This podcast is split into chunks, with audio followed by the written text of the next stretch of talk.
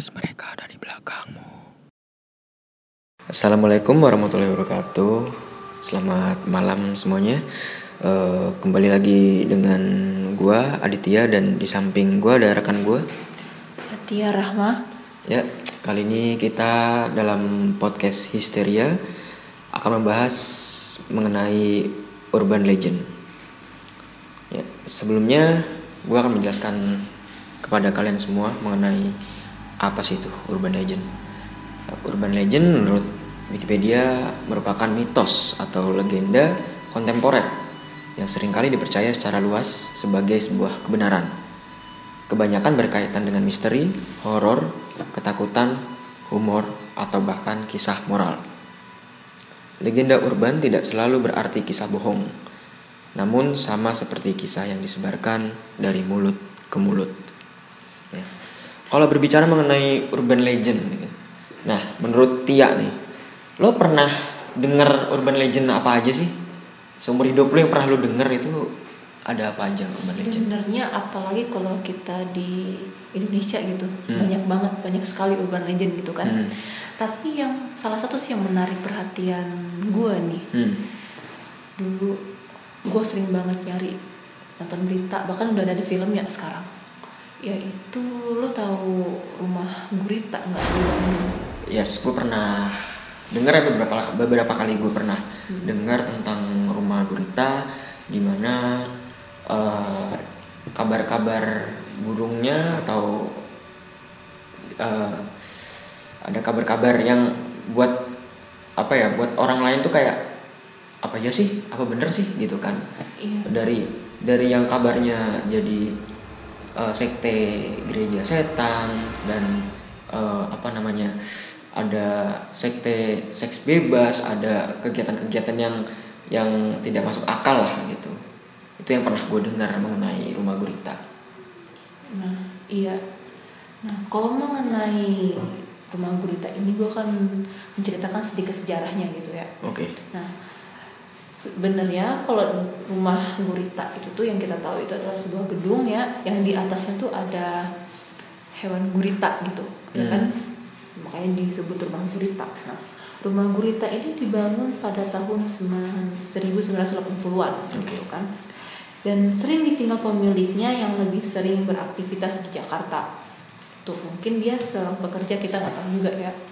Hmm. Nah, meskipun begitu, pemilik rumah ini masih sering mengunjungi rumah ketika hari besar atau hari libur. hmm.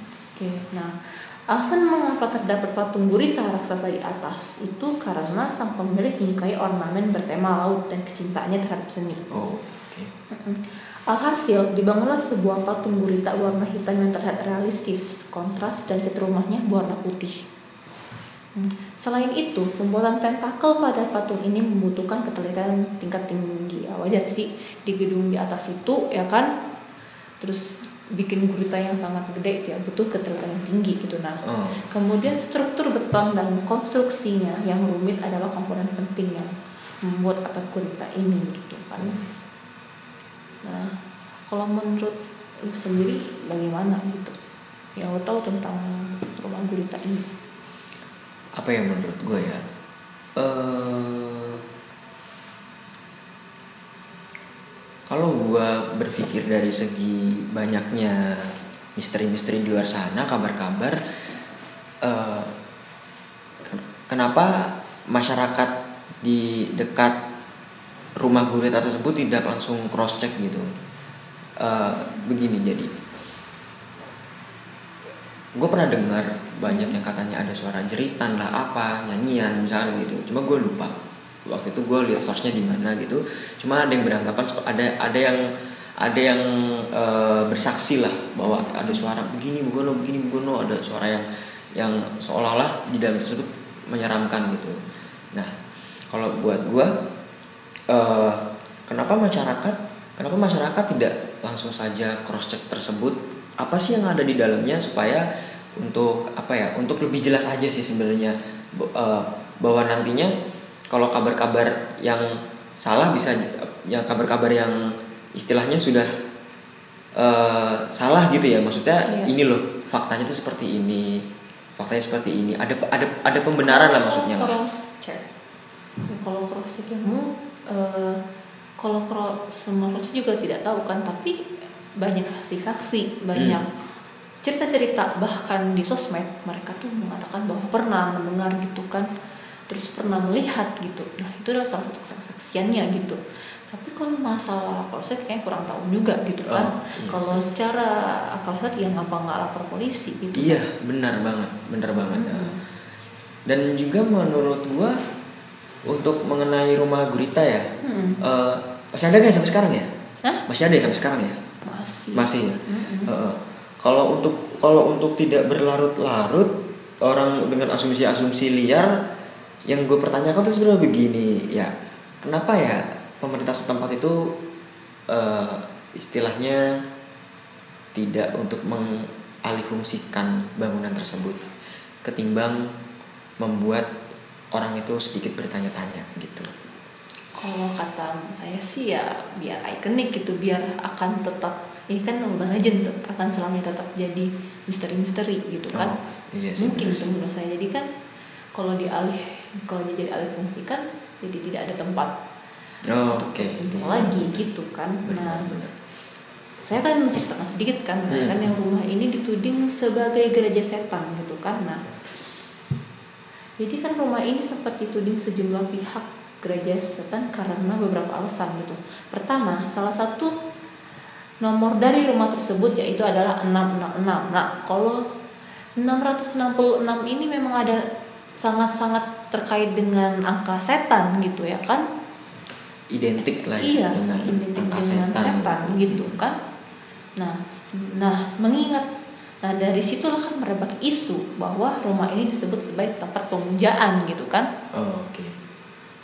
Nah, kemudian ada beberapa mural yang menyebab, menyebutkan kalau yang bergabung sekte sesat ini kamu harus mempersembahkan darah kepada setan dengan cara menusuk jarimu dengan jarum gitu. Itu sih yang saya tahu mengenai katanya kabar-kabar tentang sekte pemujaan setan ini gitu. Hmm. Nah kalau pernah kalau kamu kan katanya pernah dengar juga sekte seks bebas gitu. Ada nggak yang kamu tahu tentang ini? Eh, sebelum gua kembali sebelum gua next untuk di perihal apa ada sekte seks bebas ya.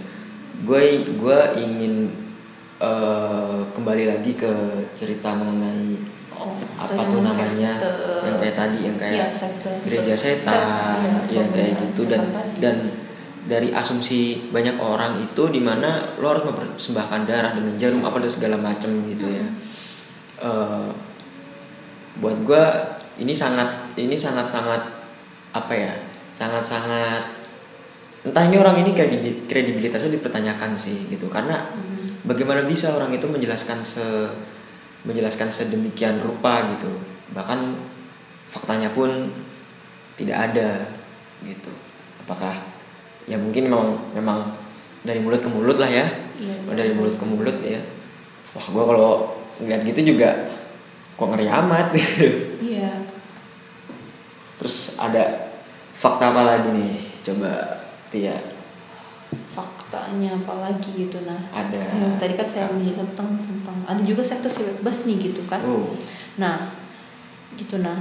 Rumor ini menjelaskan bahwa para pengikut aliran sesat ini wajib melakukan hubungan seks di depan jemaat lainnya. Wah, agak ngeri ya. Ngeri Iya, banget iya, nih. iya, iya, iya, ngeri iya. banget. Nah, cuman ini masih nggak tahu juga kebenarannya Hmm. karena pihak kepolisian itu pernah melakukan pemeriksaan mengenai rumor ini cuman nggak ada gitu masih simpang siur oh gitu kita nggak tahu apakah entah itu benar adanya tapi ditutupi atau bohong juga. Iya tetapi kan? mau mau bagaimanapun tetap tetap eh, memang cerita turun turun temurunnya ya memang seperti itu ya meskipun belum ada belum ada benar-benar sisi yang benar-benar nyata faktanya yang yang bisa diungkap ya. Tapi memang sudah sepertinya mendarah daging sekali nih rumah gurita dengan dengan berbagai kontroversinya ya dengan berbagai cerita-cerita kiri kanan Ya. gitu yang dari sekte seks bebas gereja setan ya setan Oke. walaupun kita tidak tahu tempat ini Hmm. sebenarnya dijadikan apa sebenarnya Iya. cuma hanya tempat biasa, hanya gedung biasa, rumah biasa, Iya. biasanya gitu kan, Mm-mm. atau mungkin hanya sekedar dijadikan cerita serem gitu kan? bisa jadi bisa jadi seolah orang kayak "Oh, di daerah gue ada cerita serem nih gitu kan. Ada ada ada ini nih ada ini kayak ada trademark sendiri gitu kan. Iya. iya dan yang gue bingung adalah untuk dari pemilik ini kenapa dia nggak ada niatan untuk merombak ya gitu ya atau apa gitu. Sehingga supaya masyarakat itu tidak beranggapan nanti aneh-aneh gitu. Iya. ya kan? Ya mau bagaimanapun tetaplah ini adalah eh, salah satu urban legend ya ya urban legend dari Bandung ya Oke. Ini masih rumor walaupun Iya. itu. Tapi walaupun masih rumor ini difilmkan. oh difilmkan oke wah Iya. Terus itu udah sudah cukup lama filmnya, tapi saya belum nonton sih filmnya. belum nonton ya? saya juga belum nonton saya juga belum nonton saya juga belum nonton ap- apakah pendapatan apakah pendapatannya besar Nggak tahu juga. nggak tahu juga ya Iya. iya tunggu saja di layar tancap terdekat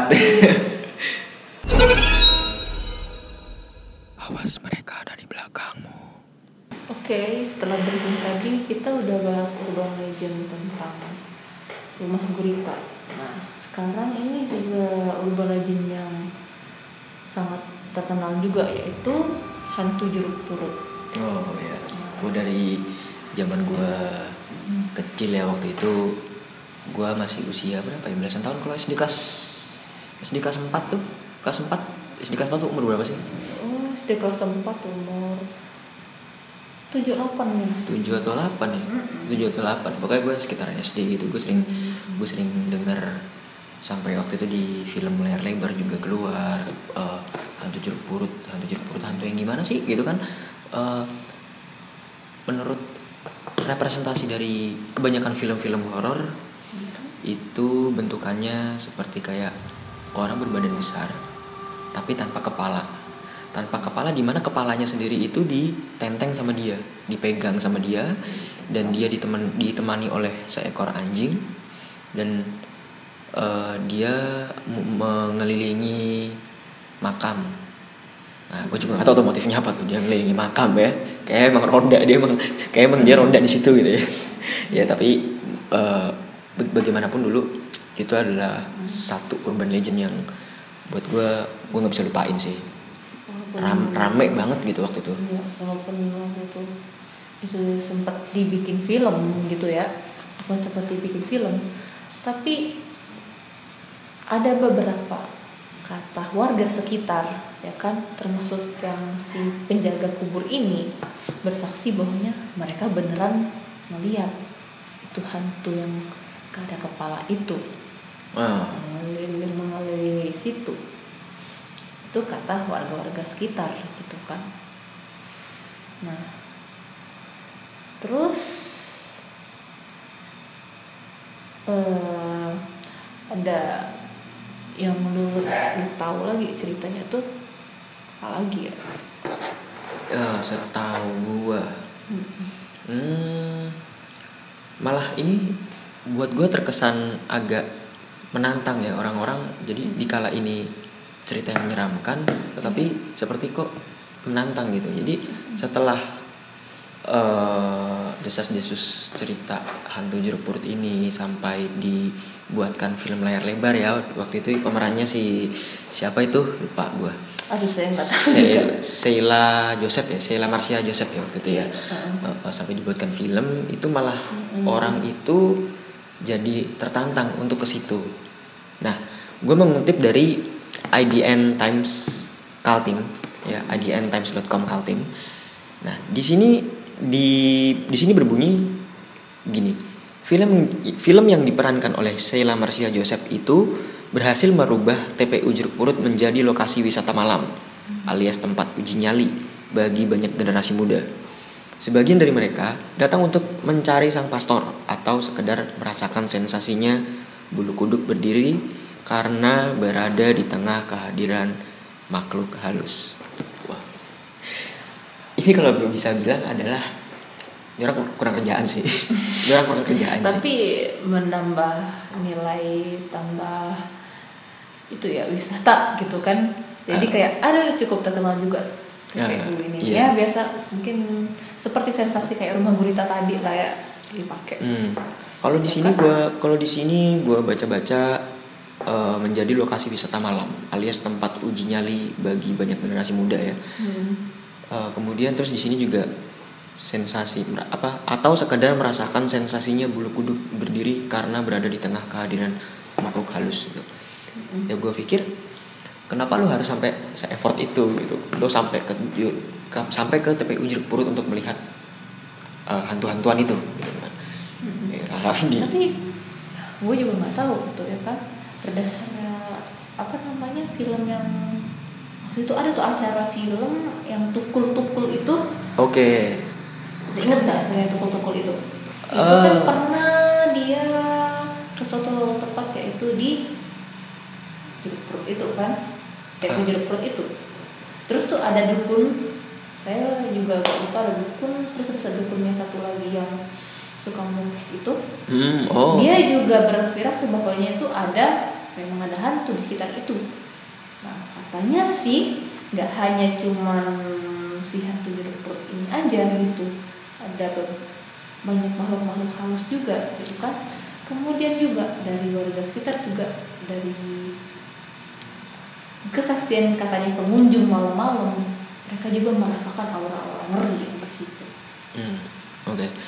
Eh, kalau dari kacamata gua sih memang yang namanya makam ya, yang namanya makam. gitu. Entah entah di situ ada cerita yang paling gua bisa bilang tunggal. Kenapa gue bisa bilang tunggal?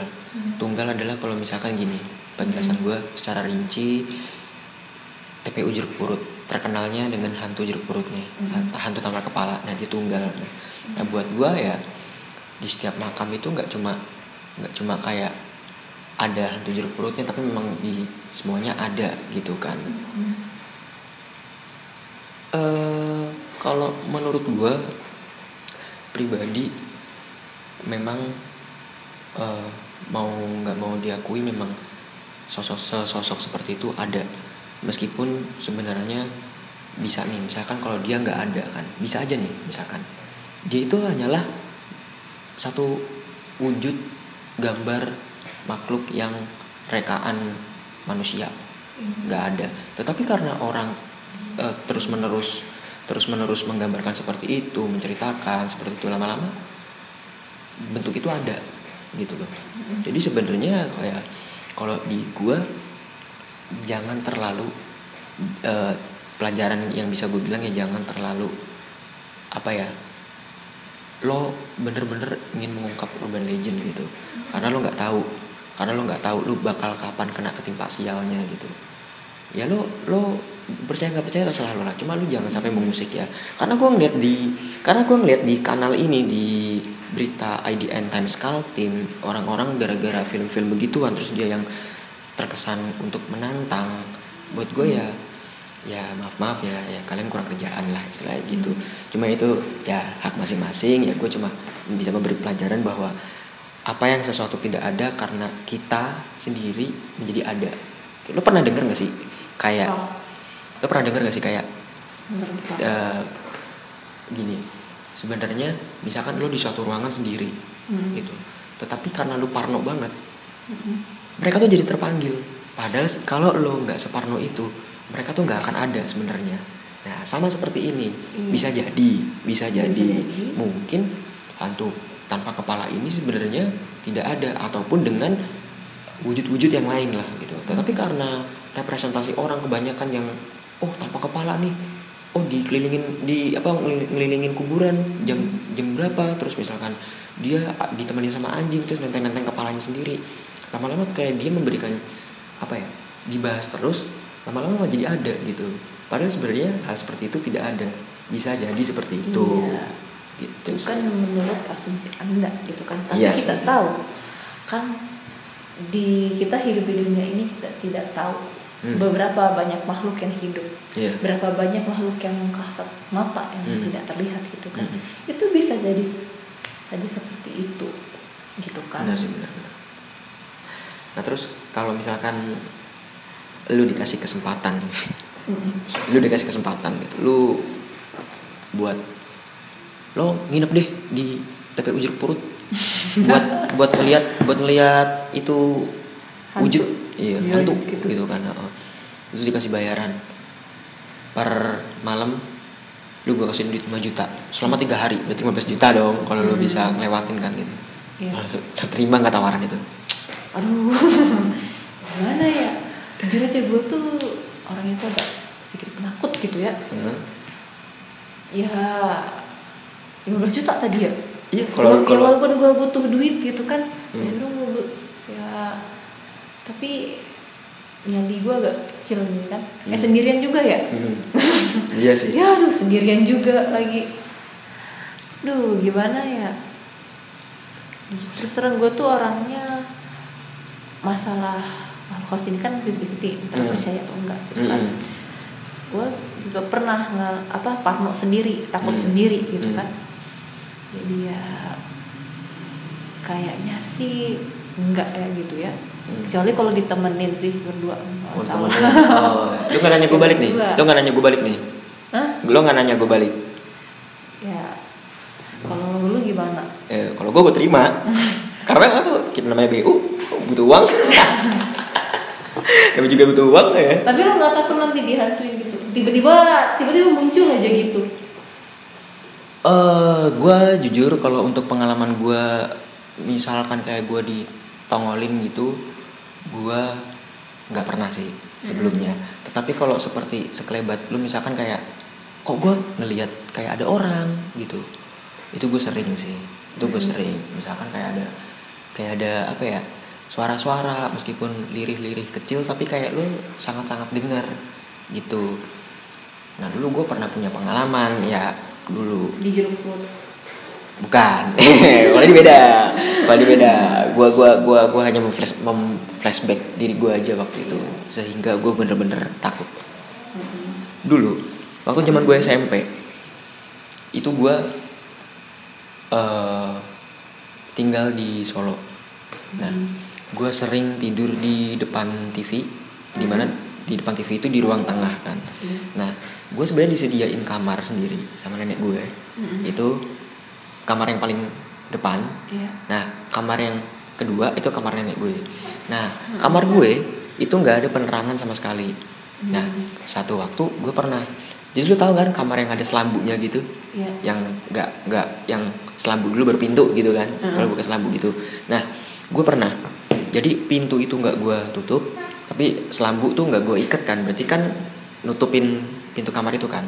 Nah, gue lagi nonton bola, lagi di depan TV, tahu-tahu ini gue serius, ini gue serius ya. Hmm. Ini yang denger nih di kuping kanan gue doang, karena posisi pintu kamar di di sini gue nih di gue denger di telinga kanan gue gitu. Kita ada Ya. suara kayak Hmm. orang apa ya kayak sosok sosok gue kalau bisa merepresentasikan Hmm. sosok laki-laki gede Bah, tahu kan lu betapa gedenya suaranya misalkan kayak gitu Hmm.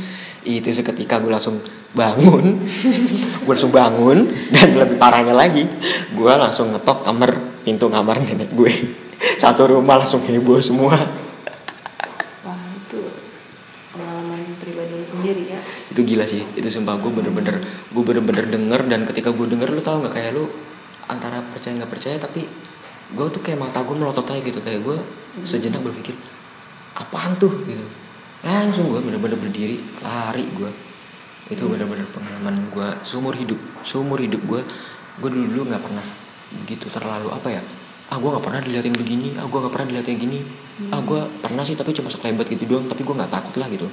Tapi momen itu yang paling nggak pernah gue lupakan karena memang bener-bener kuping gue denger gitu istilahnya. Itu sih. itu gila Gue sebenarnya nggak pernah. Ini sudah lu ngalamin sendiri yang ngeri kan. Tapi lu masih percaya? Makhluk itu ada? gue percaya. Percaya. gue percaya. Gue percaya. Ya karena eh, apa ya bukan bukan bermaksud bukan bermaksud bicara menyinggung satu apa ya misalnya gitu ya.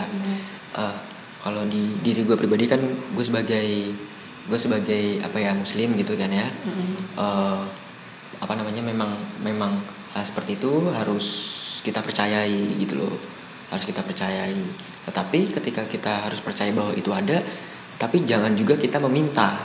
Ya itu hanya itu adalah satu kesalahan lah.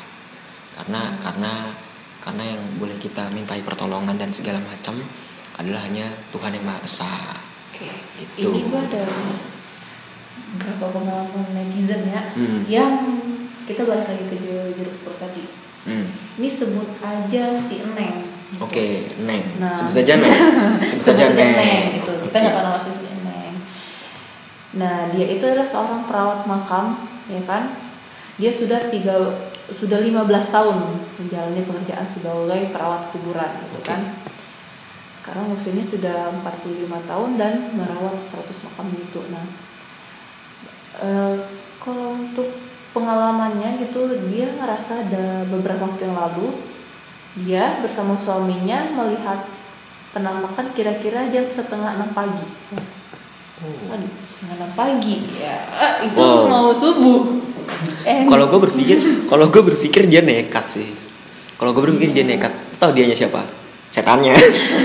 sekarang bayangin, sekarang gue bayangin ya setengah enam.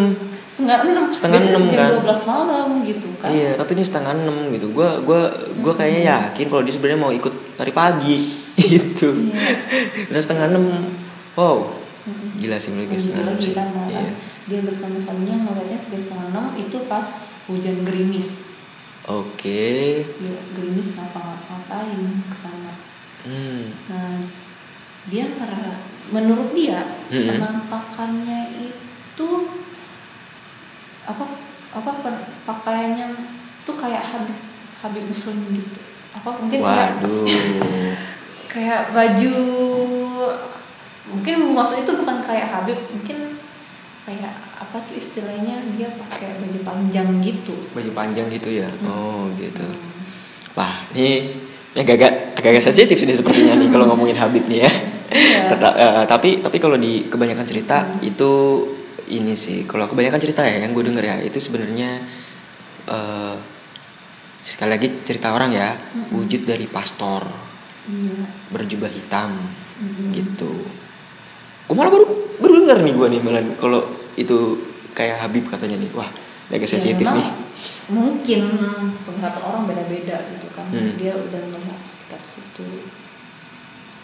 Oh. Nah, terus dia juga sekitar yang situ juga, ya kan mungkin dia jaga-jaga, dia pernah jaga-jaga juga. Ternyata melihat suara tangisan-tangisan.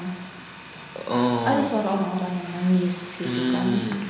Berarti di TPU Jeruk Purut ini kayaknya sih selain ada urutan mengatakan hantu yang tanpa kepala dan tanpa kepala itu kayaknya ada juga kejadian mistis-mistis yang lainnya gitu kan. gue sangat yakin Hmm. gue sangat yakin bahwa bahwa tidak cuma tidak cuma dia doang gitu Iya. ada ada yang lain lagi yang bahkan yang bahkan ya Mm-mm.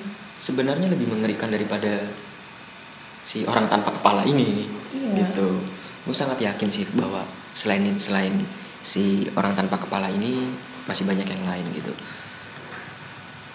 tetapi gue bingung ya kenapa kenapa dari sekian apa gue yang kelewat kelewat baca ini mungkin ya jadi eh, apa namanya? Dia ini kan membawa membawa anjing ya katanya ya Iya. gitu. Ada nggak sih kesaksian kesaksian orang yang eh, ada longlongan anjing gitu? Setiap jam berapa? Setiap jam berapa? Malam atau mungkin tengah malam gitu kan? Nah. Kalau menurut saya sih bisa jadi ada gitu kan. Karena dari dari sini aja ya kan ya cerita orang beda-beda hmm, gitu kan. Hmm, Ada yang ngomong ada tangisan, ada hantu yang mirip Habib tadi tuh kan Iya, dia bilang gitu iya. kan. Berarti bisa disimpulkan bahwa kejadian mistisnya nggak hanya cuma sekedar hantu tanpa kepala saja gitu kan. hmm, hmm, hmm, hmm. Iya. wah ini Mm-mm.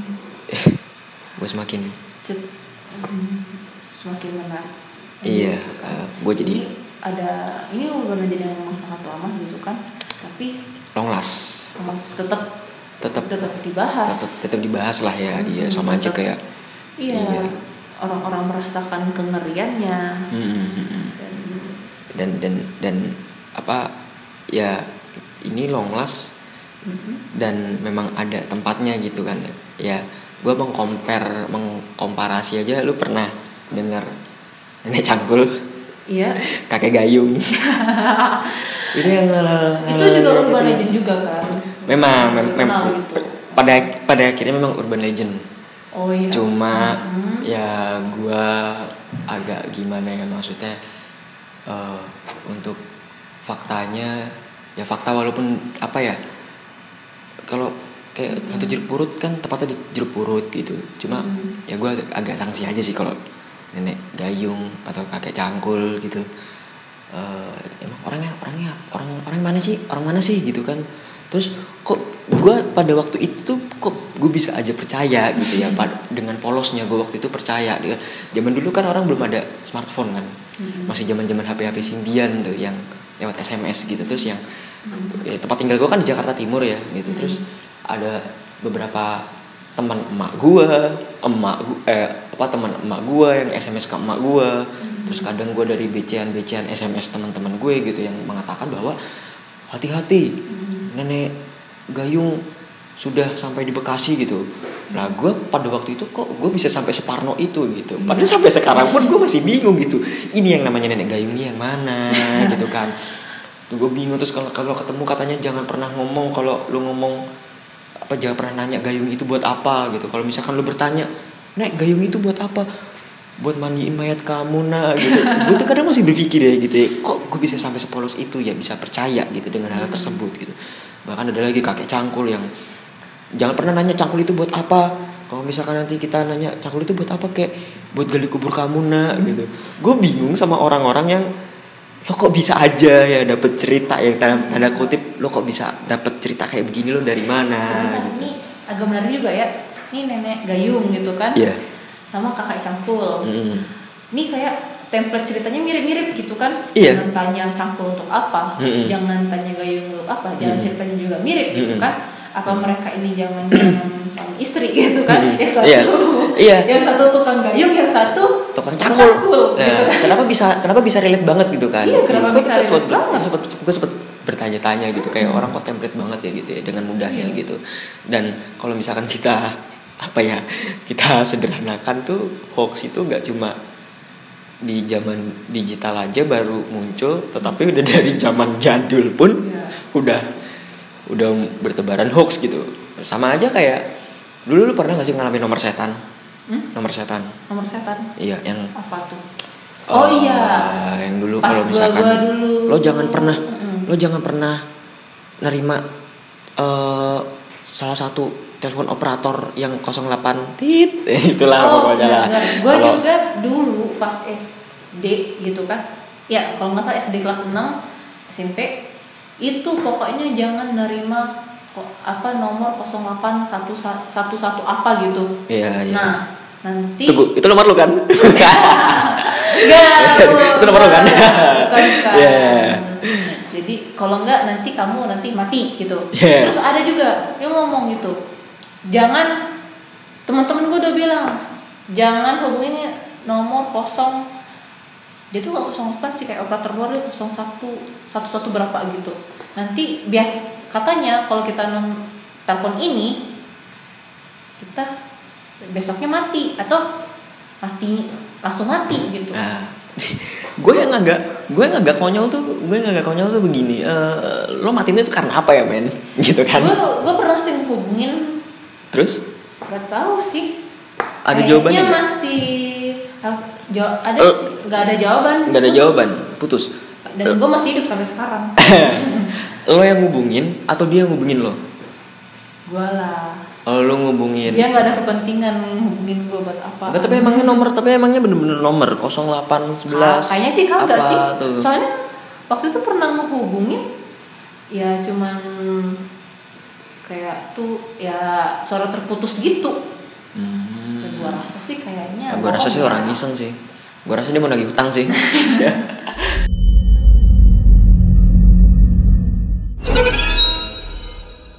Terima kasih teman-teman yang sudah mau stay di podcast Histeria bersama gue Aditya dan rekan gue. Mati ya kita akan bertemu lagi di episode selanjutnya di minggu berikutnya. Oke, sampai jumpa. Sampai jumpa semuanya.